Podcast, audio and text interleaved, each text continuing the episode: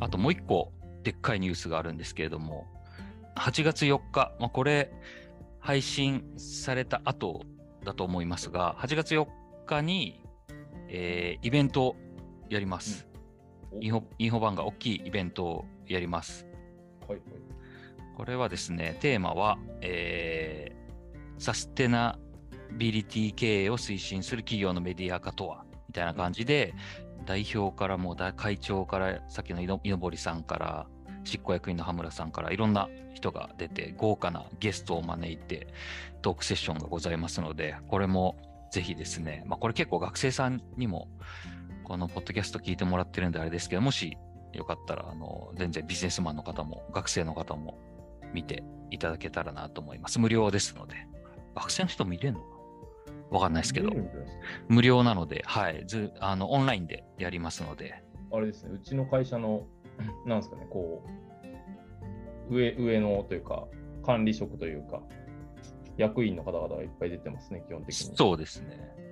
で、まあ、テーマも結構、最近、その、前言われていた DX とかから、まあ、その先の SX みたいなサステナビリティトランスフォーメーションって言葉も聞くようになったと思うんですけれども、そこら辺の、まあ、サステナビリティのお話、そのサステナビリティ経営だから、まあ、経営と ESG をこう両立させてみたいな、どう企業をこう持続可能性を高めるためにみたいな話なのかなとか思う勝手に 思ってるんですけど、僕も見るのを楽しみにしてますが、丸山さんは、あれですかね、なんか、サステナビリティ経営っていうのは、なかなか実感、それ言われても持てないかもですけど、なんかサステナブルな取り組みとかって、丸山さんはしてるんですか？ああ、結構でも自分はサステナブルかなと思ってます。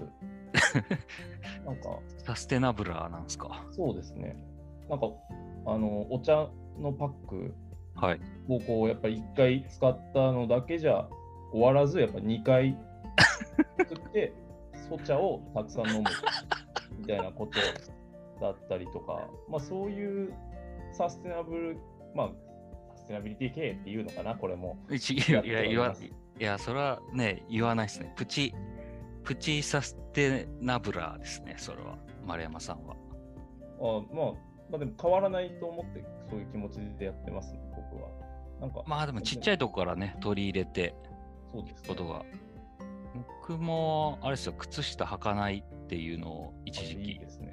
やってたんで、ってなると、洗濯のね、あれもそうです、いらないですし、まあ、そもそも買う必要がないので、うん。これサステナブルなのかなと。いや、それもだいぶサステナブルですよ。あとは、あと普通に、あれっすね、畑をやってますね。あ本当のサステナブルです、ね。で、しかも家で、あの、まずコンポストって言って、はいはいはい。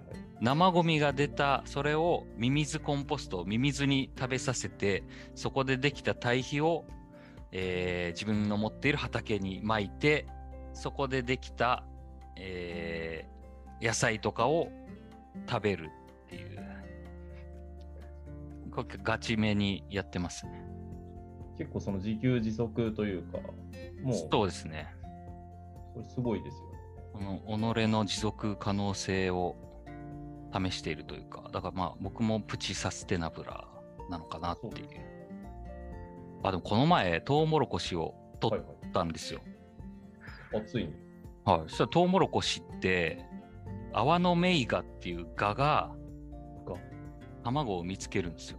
へえで、それも卵をベベって取らないと、あの、もしくはまあ農薬とか撒いてれば別にそれやられないんですけど、まあ、無農薬でやってるんで、まあ、卵を産み落とされるじゃないですか。そしたら芋虫が育つじゃないですか。うんうんそれがトウモロコシを食べるんですよ。で、僕はそれを見て、そのあ、芋虫、こトウモロコシしか食べてないから、ほぼトウモロコシじゃないかと思って、確かに。はい。で、この前、取って持って帰ったら、出てきたんで。食べてやりましたよ。サステナブルすぎないですか？その味は、あの、トウモロコシみたいだな、みたいな。わかんない。自分に言い聞かせてるのだから、そう思ったのか。まあ、まあ、トウモロコシですよね、味は。確かに。ということは、僕も食べたら、僕を食べたら結構お茶の味がするかもしれないですね。そ茶の薄い、あ、そんなに飲んでるんですか？あかなり飲んでますね。あ8割ぐらいは。これプチじゃないですか、普通に。芋虫食べたの。芋虫食べたの、ああ。いや、でもなんか、僕、すごい最近、ロジカルに物事を考えたいなと思って、あの、あし芦田愛菜ちゃんが、まあ、テレビに出てて、クイズ番組かなんかで、はいはい別にクイズの正解は知らないのに、これはこういうはずだからきっとこうだろうみたいな、なんか、こう、んなんか材料を集めてそこでこう分析して、なんかすごいロジカルに回答を導き出してたんですね。で、あなんかかっこいいなと思って、で、あの芋虫見たときに、僕の心の中のロジカル、ロジカルさが出てしまって、あ、こいつはトウモロコシしか食べてないと。ここに産み落とされるから、あ、だったら、こいつのその体のサイズとか考えたら、これほぼトウモロコシだろうと。うんうん食べようと。ロジカルに、たロジカルに食べました。ロジカルな食べ物。そう。いや、そういうのいっぱいきっとあると思うんですけど、でも。ちょっと怖くなったのが、なんか多分昔、フグが食べれるって知らなかった時代は、こうやってなんか食べて誰かが犠牲になってたのかなと思いましたね。ああ、そうです。はいその、ロジカルに考えたけど、うん。まあ、没落してった人々がいる上で我々はフグを今食べれてる。いや、そうなんですよ。だいや、もし泡のメイがめっちゃ毒持ってたら、もう僕本当に終わってましたから。あんま調べずに食べちゃいましたけど。